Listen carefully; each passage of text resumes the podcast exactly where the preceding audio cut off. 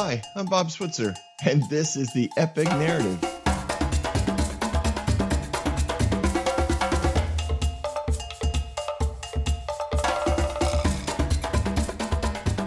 And we're back.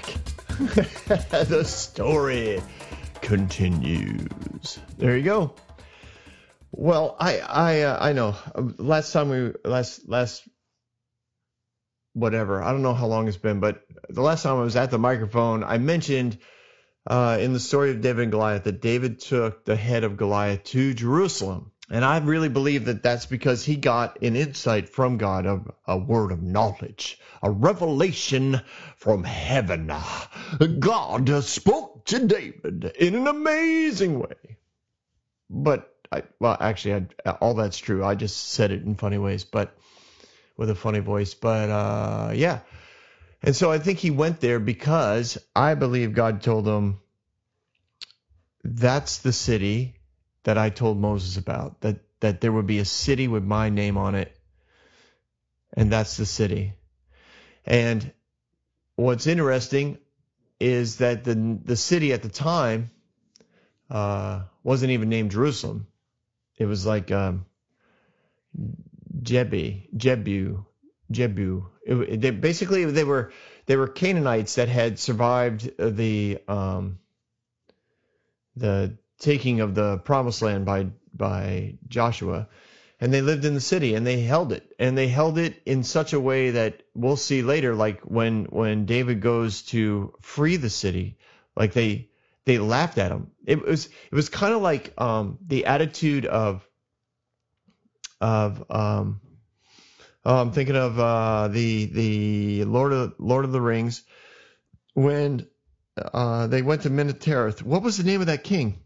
I know people are freaking out, right? It was King. Oh, it was the guy that was possessed with wormwood and and uh, and and oh golly. Anyways, they went they went to their stronghold, right? They went to their stronghold, impenetrable, been never been you know penetrated for thousands of, of years. But uh, clearly it was, and it you know that's an awesome story, man. That's an epic. But the people in in uh, Jebi, Jebu, uh, were known as Jebusites, and they had that kind of attitude. So when David went to take the city, they approached it that way. They were like, "Yeah, you're funny." like we we literally could defend our city with handicapped people. That's how that's how confident we are that you're not coming in here.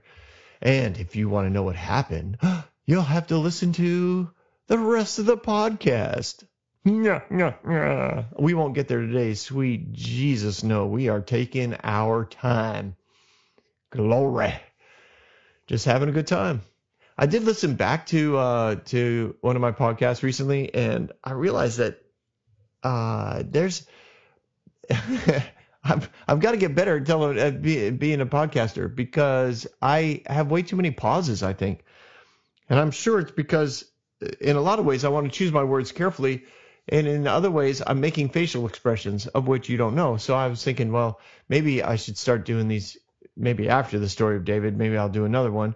I re- I've already wanted to start moving into Genesis and Exodus because I think there's so much misunderstanding about the wrath of God and God killing everyone and the genocide that occurs in the promised land, which I kind of just referenced, but it's it's you know God gets credit for all that. I don't think he deserves any. Oh no, Bob, you blasphemer! God, the Bible says. Hey, stay tuned. Stay tuned. I'll work my way around. I'll work my way through this.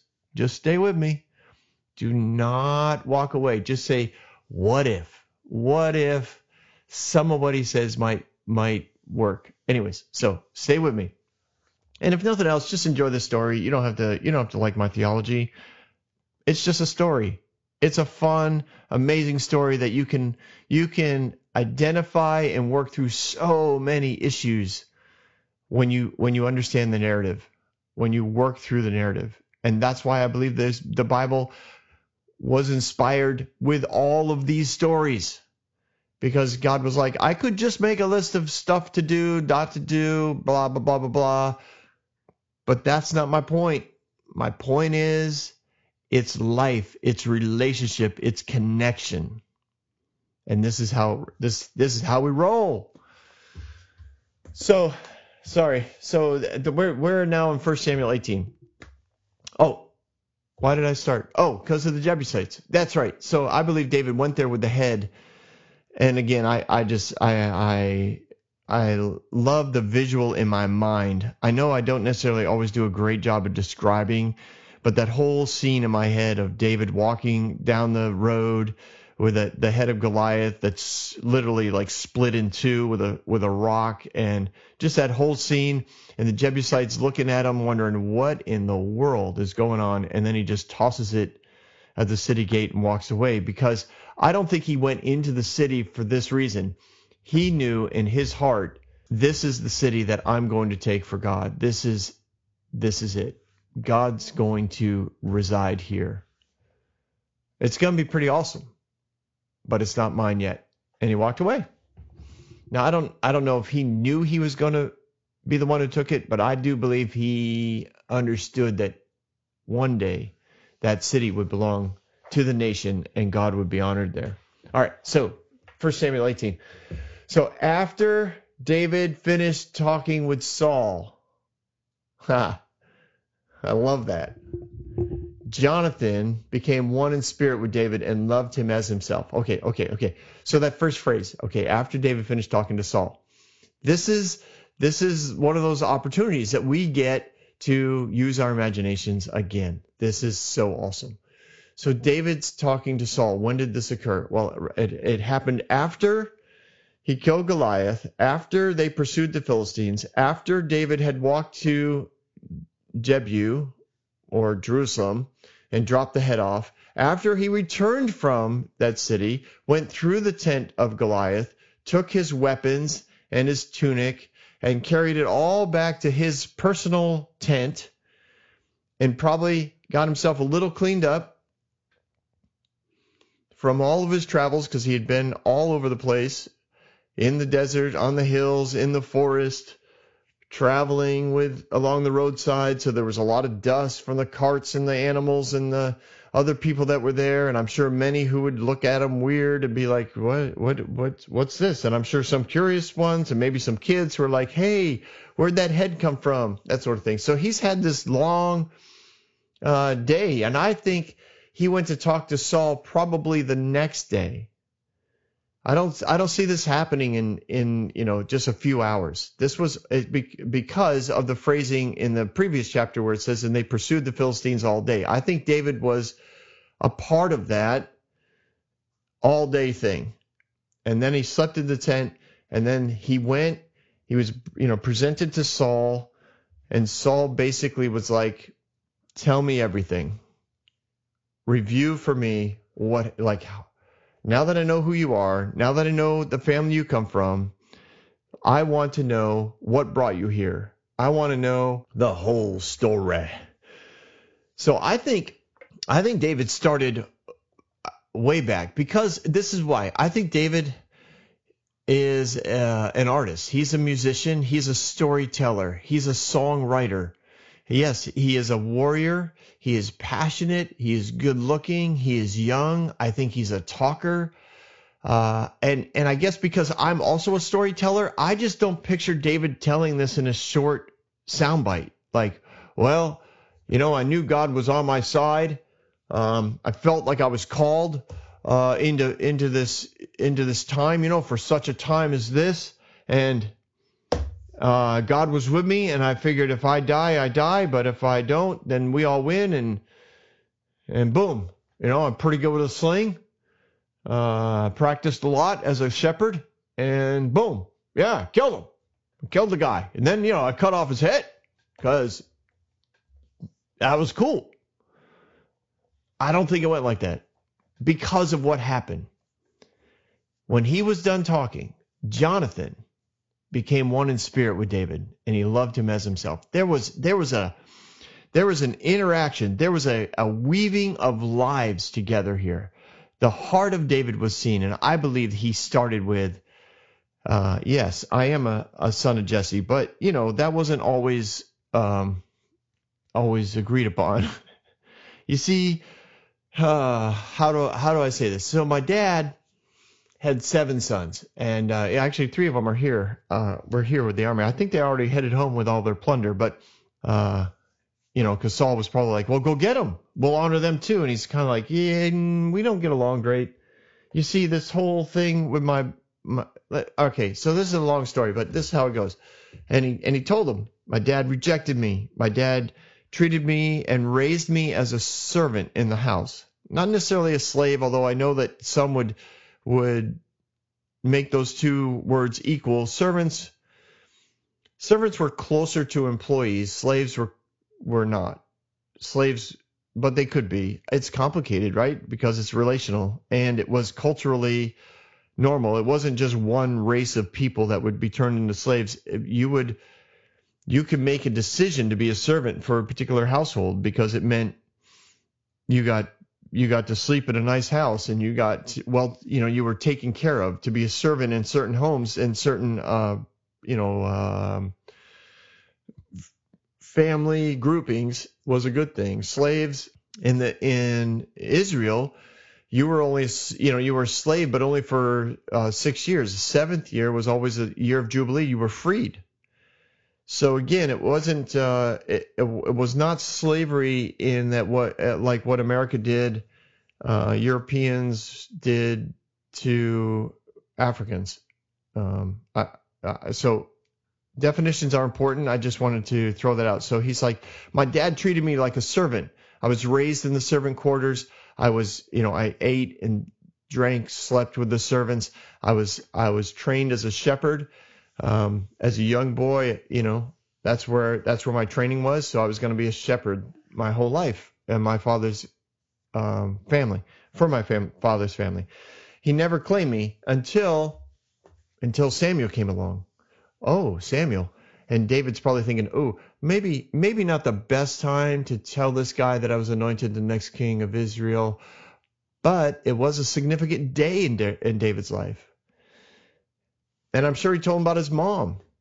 His mom, you know, reminded him, "You are his son. You are the son of Jesse. I know. I bore you. He he put you in me. I know you're his. He doesn't like it because we basically tricked him on the wedding night, but you are his." And so David knew it, and it it didn't necessarily make things easier because it actually probably at times made it worse. Like he probably at times wished he never knew that he was he was actually Jesse's son.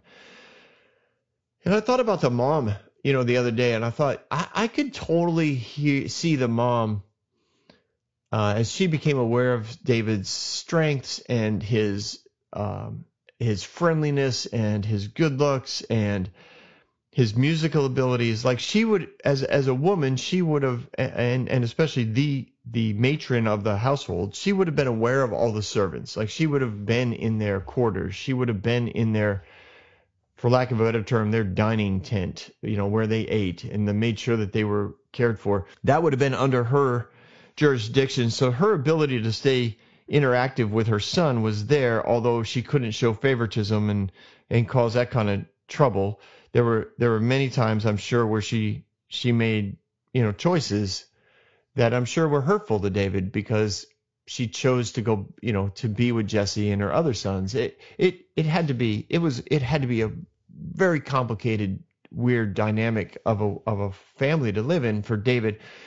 And so all of those layers are getting expressed to Saul. And but I I was thinking about the mom, and I could totally see her um, listening at night when David is out with, you know, on duty, so to speak, out with the other shepherds, spending the night in the fields, which they would do many, many times. But if you've ever been camping, and I trust many of you have, you know that when people talk uh, next, you know, in the next campsite over, it's incredibly loud. It's bizarre, isn't it? I mean, there's times I don't camp a lot, but there was a season where we we had a camper and our, you know, we take our four kids and we'd go out into the camping world and it was it was fun. It was fun for the season. But there were there were times where you, like people were it's it seemed like they were literally in our campsite making noise and they were like you know s- three roads over and and seven campsites down You're like, my gosh, how does that? How? I swear they're right outside my fire, like around my fire pit, having a party. And I have no doubt I did that to other people, not because I wanted to.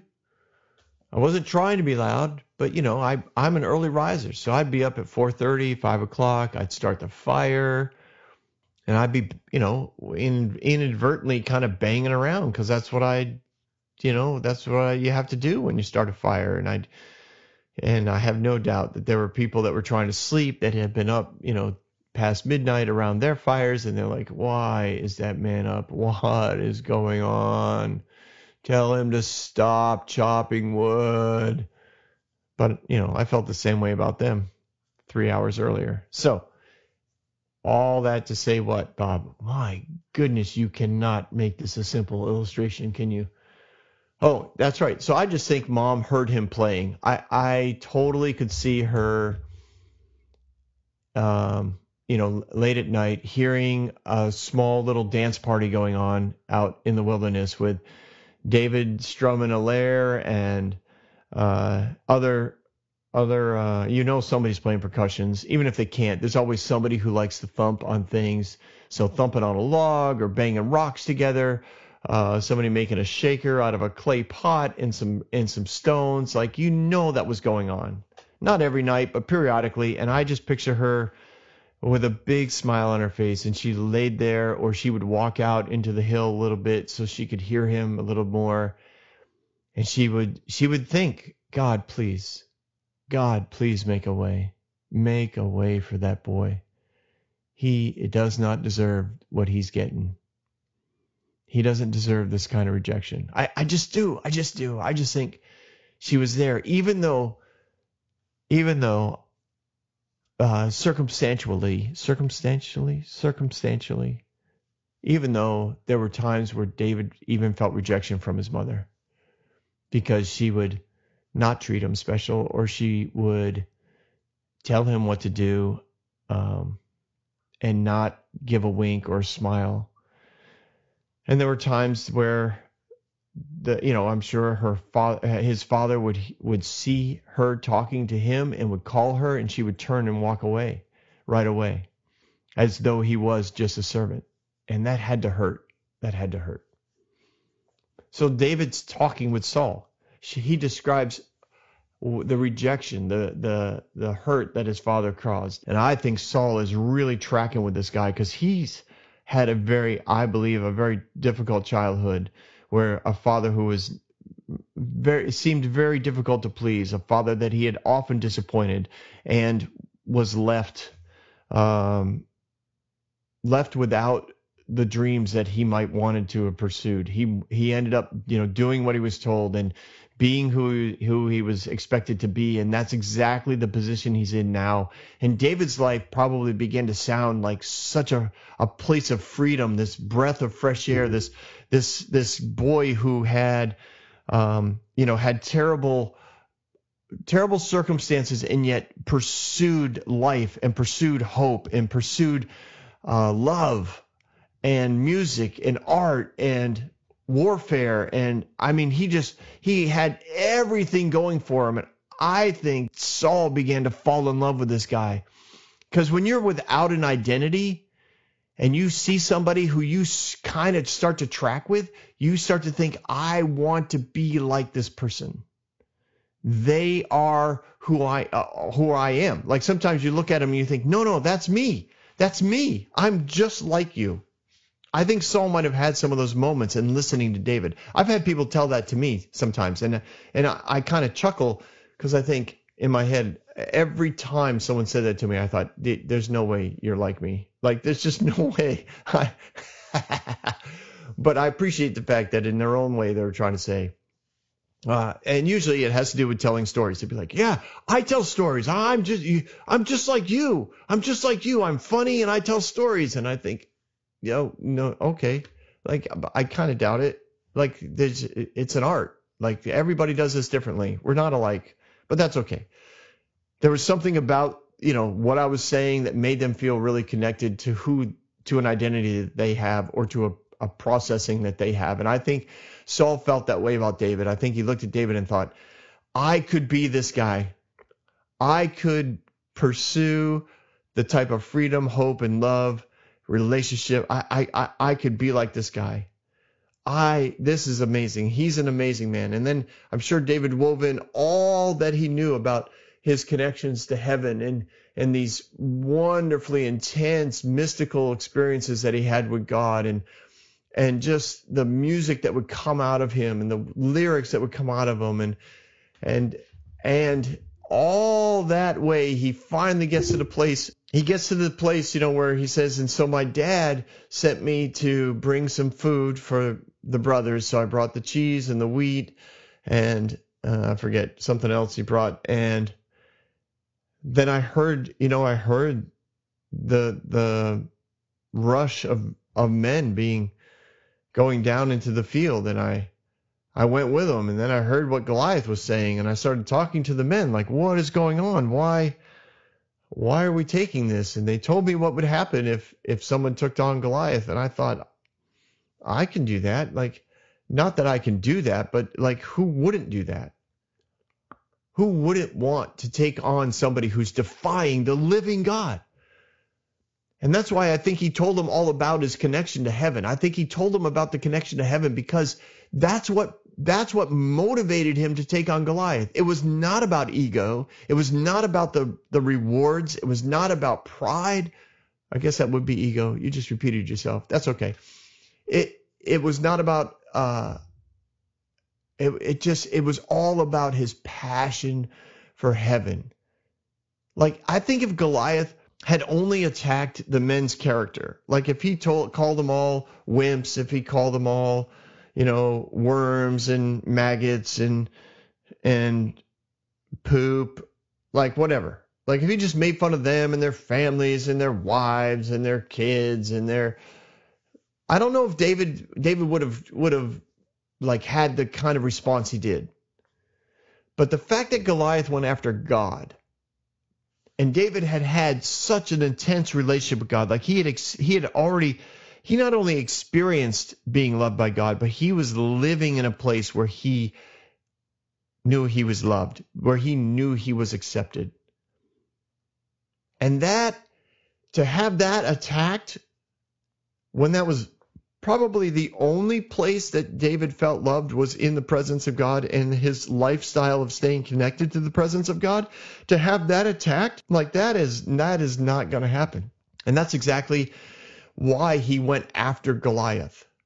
He did not pursue it for any other reason. And so I believe that in talking to Saul, all of that gets woven in because that's that was his motive and Saul seeing a boy that he could trust a young man that was passionate a young man that that could that could be brought into the palace that wasn't quote family that wasn't politics, that wasn't his dad's friends who needed a favor, that wasn't another nation trying to look for a way to influence Saul. This was a man, a young man who who was filled with creativity, filled with hope. This this was like a light in the darkness.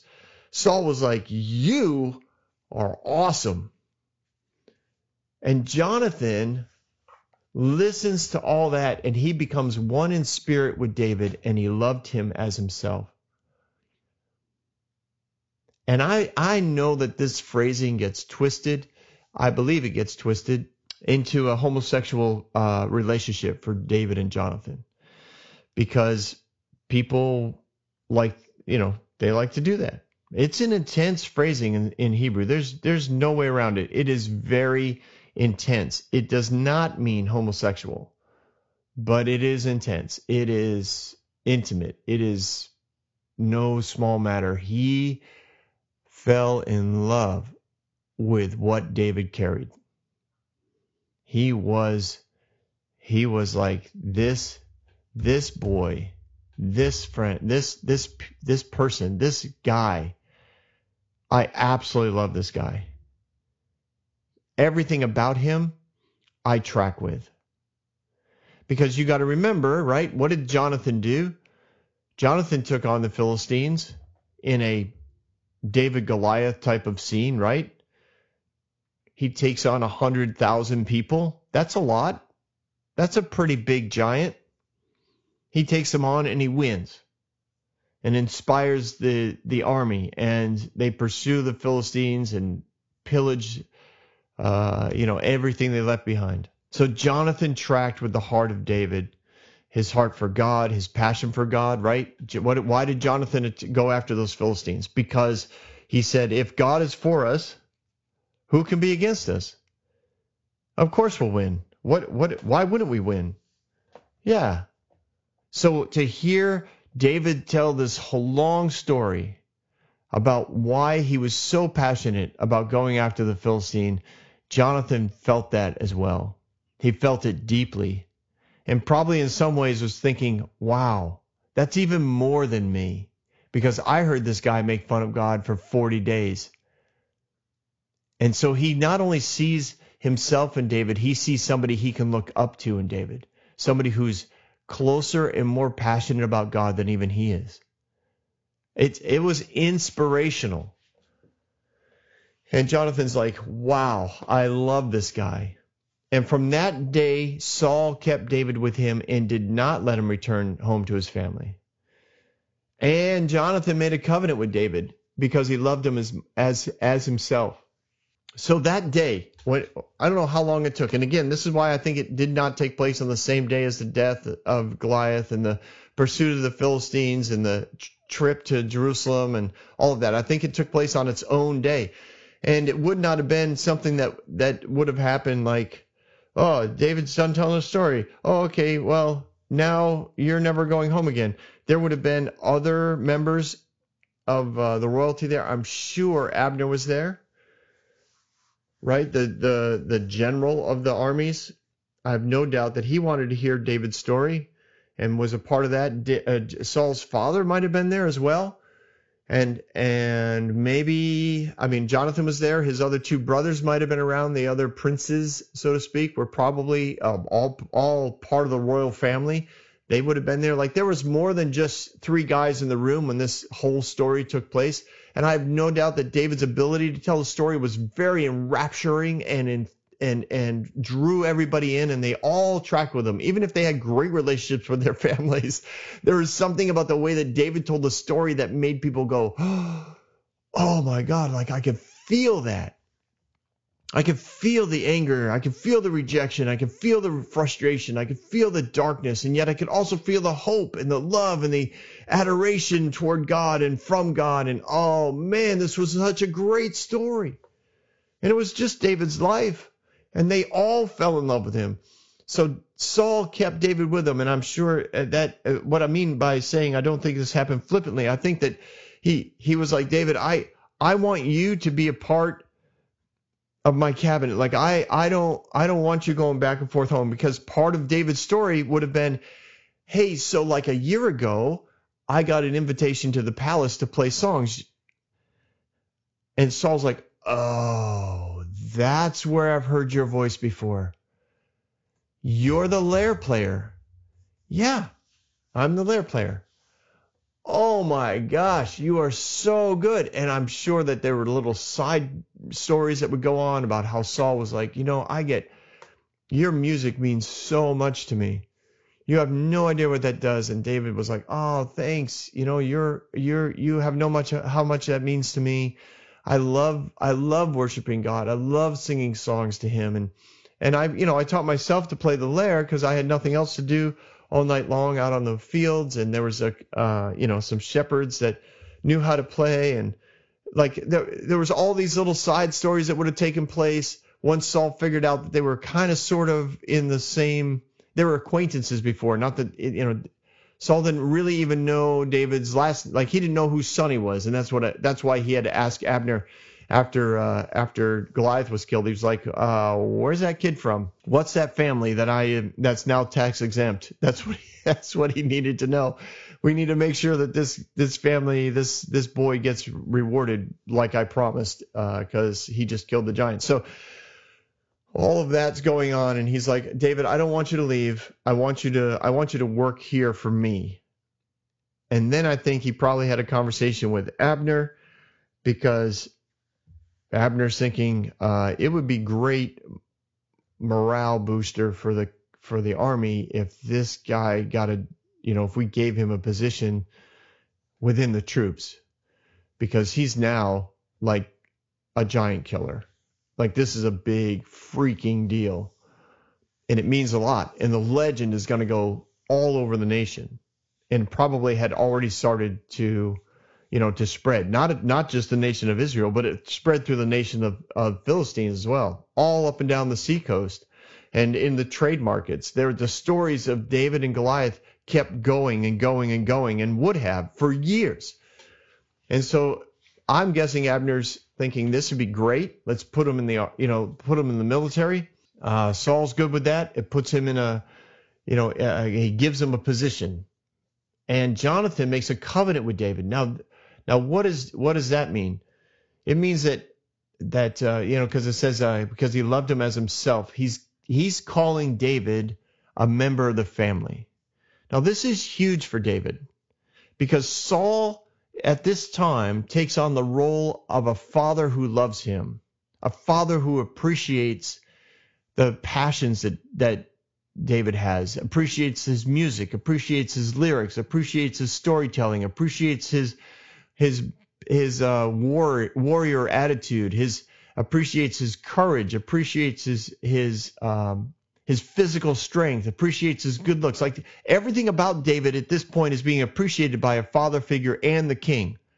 So David is connecting for the maybe for the first time to an adult male figure and it feels amazing. And then in the same room is a peer, somebody who is about the same age, somebody who is literally like a brother who loves David. And he loves him as himself. He loves him as part of the family. He loves him in an intense, intimate way that says, I'm never going to be disloyal to you. I'm never going to leave you. I will always be with you. These are words and attitudes that that David should have been hearing from seven other guys in the nation, his seven brothers, and he never heard it from any of them. So Jonathan and Saul take on roles in David's life that are intense places of connection, intense places of relationship that David had been longing for, longing for, for a long, long time. And in that, Jonathan makes a covenant with David. And covenants, covenants are things that that are designed to go for lifetimes. They're designed to be between nations or families that says that that that says everything I have is yours. If you lose everything, then I take care of you. Like everything of mine is yours. So if I have a million dollars and you have a million dollars and we have a covenant and then you lose a million dollars, you don't have to worry because my million is yours. And if you lose my million, that's fine because we're in covenant. And covenants support one another and love one another and are loyal to one another above all circumstances and resources. There's a it's a relational connection. That's why God made marriage a, a covenant event, not a contractual event, and not a, uh, an event of convenience. A covenant event says this is relational. Circumstances and resources are not what we are what we're after. Although you know granted, when you're in relationship, resources and and uh, circumstances are going to probably work together with you. But uh, all that to say, it was intense. David's David's connection to Jonathan was um, was was intense. Everything there in that room for that day became it, it, it turned David's life around into the positive. He was no longer going to go home. What did that mean? You are no, no longer going to live in a place of rejection. You're no longer going to live in a place where resources are available to you at the discretion of people who reject you. You are going to live in a palace. You are going to have authority. You're not going to go home where you're just a servant and what you say doesn't doesn't matter if you're even allowed to say anything. You're going to be in a place where your voice matters, where what you say, people are going to listen to. When you give a command, it will be obeyed because you are going to have a role in the palace. You're going to be part of the government government of the nation. This is a huge, big, freaking day for David. I bet you he was in tears most of the day, just weeping over how much reversal is going on in his life. How much joy he was having. How many times did he just praise God? He just had nothing else to say except hallelujah. He had nowhere else to go with all the emotion that was going on in him. It had to be wicked intense. and Jonathan took off his robe that he was wearing and he gave it to David along with his tunic and even his sword, his bow, and his belt. So, what does the robe and staff mean? It means you are family and you have influence. The tunic, the robe, the the the what what else did I want? Oh, the robe, the tunic, uh, the sword, the bow, his belt, everything about it basically said David is equal to a prince in Jerusalem, or uh, not in Jerusalem, in Israel. David is equal to me. David and I are brothers. Saul was in agreement with this, right? This would not have been done in a vacuum. Saul was saying, David is a son to me. This had to be, I mean, this this whole event had to be pretty pretty crazy when word got back to Jesse. It, honestly, I, I, I mean, this had to be this had to be insane. Jesse, the other three sons, right, the three older older ones, they come back from war with a bunch of plunder from the Philistines. Word had probably already gotten back to the village through runners and through others that were that were just faster than these guys that were probably in their 30s or 40s. Word gets back to Jesse that the you know battle's been won uh, that Goliath was killed. And he might have even heard that there was a servant, a servant boy, who killed Goliath with a sling. And Jesse's probably, at the very least, doing a little bit of the math and the timeline and thinking, mm, wait a minute. That can't, can't be David. It can't be. I mean, I mean, I know he knows how to do the sling. Uh, he's pretty good at it, from what I hear. But uh, and then the three sons arrive, and he's like, "Please come, sit with me, talk to me immediately. I need to know what's going on." And they were like, "Oh, Dad, you're not going to believe what happened. Why did you send David?" Like they're, I think they're still pissed. I do. I think they're still pissed. They were pissed at David when all David was doing was motivating the troops and telling people he'd go after Goliath. That pissed them off, right? Now they get home. I think they're still pissed. Why? Because when you're a victim, it doesn't matter what happens, you're still a victim. And I think they looked at their dad and they were like, You did this to us. You sent David with cheese and wheat, and you could have sent anybody. Why did you send David? And he's like, I, uh, Tell me what happened. Well, he shows up and and you know, rather than watching those sheep that he should have been watching, he, he that's where you should have left him in the fields because that's where he deserves to be. And now he goes he goes out in the field like with a with a sling, gets one lucky shot. One lucky shot. There's no way that he he could do that given another thousand chances. David would never hit the head of that Goliath. He would have been crushed under the under the 15 pound spearhead. But no, he hits Goliath in the head. He runs up and cuts off cuts off his head, and, the, then we win. So we pursued, you know, we got all this great plunder, blah blah blah blah blah. I'm sure that story took for a while, and then we loaded up the carts and we came here, and now, now David is part of the gov- government. David. I mean, the oldest son is probably thinking, of all people that are part of the government, it should be me. David got anointed the next king of Israel. Fine, whatever. No one believes him, anyways. But now Saul's made him part of the government. He was in in the the the throne tent, the the royal tent. There you go. He was in the royal tent all day telling stories. We left. There was no way we were staying.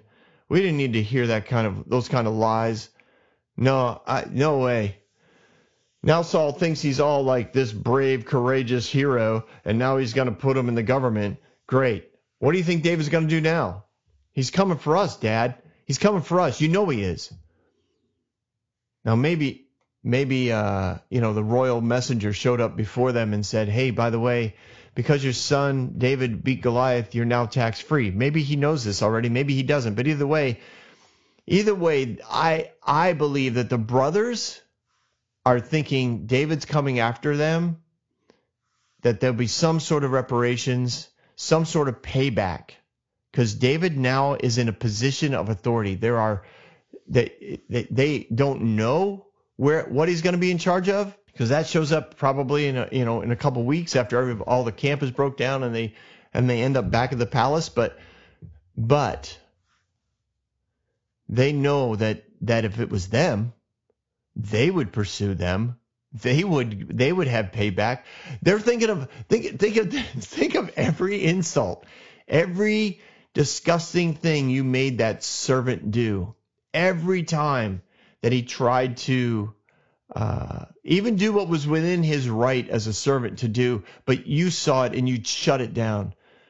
Drink the water at a certain time. Get a glass of wine. Have have leftover uh, lamb or or whatever goat from from a banquet, and you would just say no, you're you're not allowed to eat that. Like, and you'd laugh and, and walk away. You as a as a brother would have thought we're protected from any sort of, of repercussions because He's not our brother. He's not our brother. And we're going to show dad that we honor him. We're going to show dad that we believe him. We're going to show dad that his version of the truth is the truth we're going to go with. And they pursued this their whole, David's whole life. So whatever, whatever number of years that was, the, the whole time.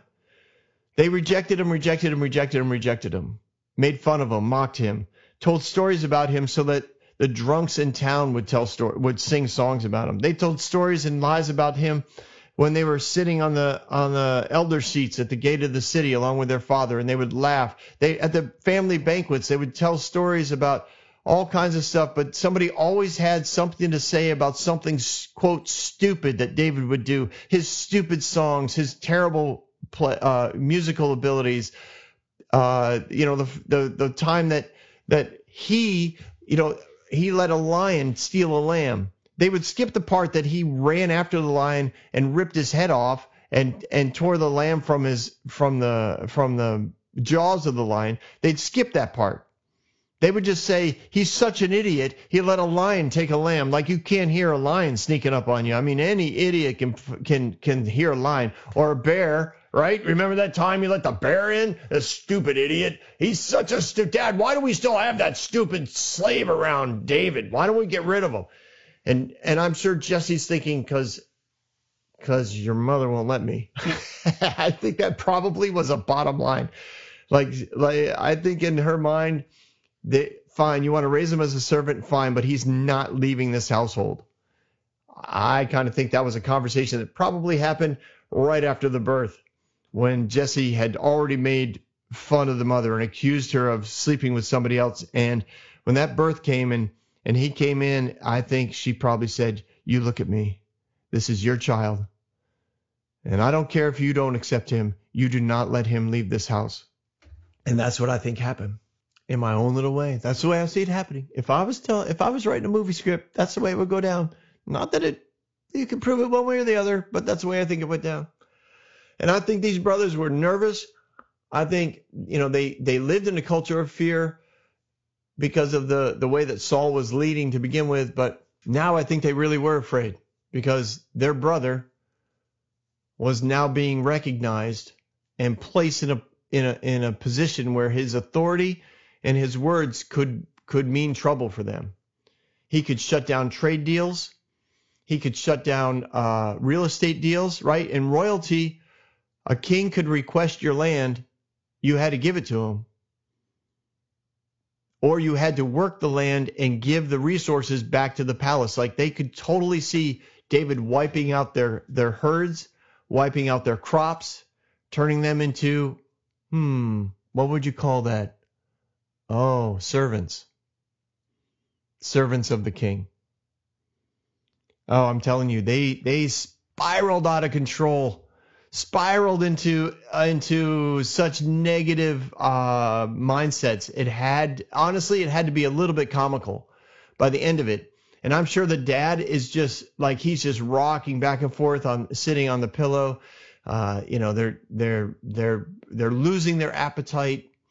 They're drinking wine. I'm sure the mother is hearing what's happened at this point because the servants that are coming in and out of the out of the eating tent are bringing words back to the kitchen and telling the the matron, which was not unusual, right? They would report things. I'm guessing she might have even listened in a little bit. And part of her, I'm sure, is pretty happy to hear about how well David's doing and the fact that God had made a way. A prayer that she had prayed on the, you know, hilltops, listening to him sing and dance or or just sing. Maybe I mean not all his songs were happy. There were times she just and she just was like, God, make a way, make a way for this boy. There's no way he deserves this, and and God made a way. He made a way, and she's probably thinking this is awesome. And then she's also thinking, uh, this could get bad actually. No, this yeah, no, they have a point. They do have a point. He could do something bad, or he could mm, make it difficult. He could definitely impact the family's ability to make a living and to be wealthy. He he could spread rumors now in positions that would actually you know devastate Jesse and turn him into something that is a mockery in the in the village. Oh, this this had to be crazy time in this in the tent back at Jesse's house. This had to be crazy time. And all of this, all of this is probably a week after David kills Goliath. Like that's that's when that conversation is happening. So there's in their minds, by the time they get home and they have these conversations and they meet again the next day and they talk a little bit more, like, do you think I mean, do you really think he'd do that? Do you I mean you know, by the next day, I think they're probably thinking, you know, we weren't always mean to him. I mean, there were times that, I mean, weren't we? Weren't there times that we were nice to him? And they'd come up with a couple, and then some of the because now they've brought in all the brothers, right? All all the, the the three that showed up brought the other three in, and all the wives are talking in another ten, and they're talking in their ten, and they're trying to come up with ways that they could kind of make things not so bad for David. Maybe send him a message, maybe send him. Um, you know, a gift. Uh, let him congratulate him on his new new position. It had to be a, a very complicated and interesting interactions amongst Jesse's family at that time. And then the the third day or second day back, and then the third day back, and then the fourth day back, and they keep waiting for a messenger from the king. They keep waiting for a royal decree. They keep waiting for maybe someone from the army to show up and recruit servants for uh, you know for the army you know to take care of the army men. Not not give them positions in the army like you would if you liked your brothers and you got a position in the army. No but to make them servants in the army guys that were doing the cooking the cleaning the latrine digging that sort of thing. They were waiting. I think they were waiting you know for weeks and then they were discussing, well, maybe David's setting us up. Maybe this is just his way of dragging this out to to a time that we eventually, you know, uh, when it finally happens, like it's going to be really bad. Like he's putting together something really, really bad. We should have done something. We should have been nicer. Oh my gosh, this is terrible. This is terrible. Oh, dad, what are we going to do? What are we going to do? And they waited. What's awesome is they waited a long time because David never did it. David was so convinced of the of the pursuit of God, so convinced of the connection with heaven, he didn't need to pay anyone back. He appreciated the journey. David appreciated the journey. The passion for the journey is one of the ways that that I think God speaks to so many people. When all you do is is um, wait for the next bad thing to happen, you miss the beauty of the moment. And David's ability to live in the moment meant that David had a beautiful he had a, he had beautiful memories from his childhood. And yeah, he could if he wanted to could focus on all the bad stuff. And we see that in a lot of the psalms that that he would write. He starts out with all the bad stuff, but he always ends with the good stuff because that's where he lands. That's where he spends his time. He doesn't deny that the that the bad stuff happens. He just denies it the power over him. He denies it a position where it's going to influence the way he looks at life. And that's a big deal.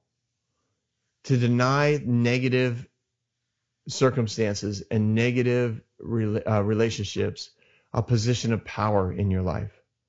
And I believe David did that. I believe David had it right.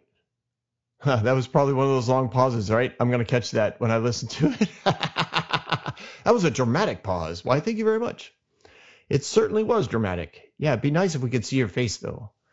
Well, you keep telling friends about this podcast. We get this podcast big enough. Boom. Maybe I can afford to get a studio and we'll put up an iPhone to take my picture while I'm talking. But meanwhile, feel free to stop by my uh, Bob Thoughts page if you want to see what I look like. There's lots of opportunities uh, to see all kinds of views of me, at least of my face. Not all the views of me, but because I do those thoughts in all kinds of places, different times of days, different hairstyles. all right, uh, I'm gonna end there. Actually, I think it's good, and we'll uh, we'll end there. We're gonna pick up, pick it up. Oh my gosh, Everything is so good right now. And then, baby, does it go bad. So, till then, thanks for stopping by.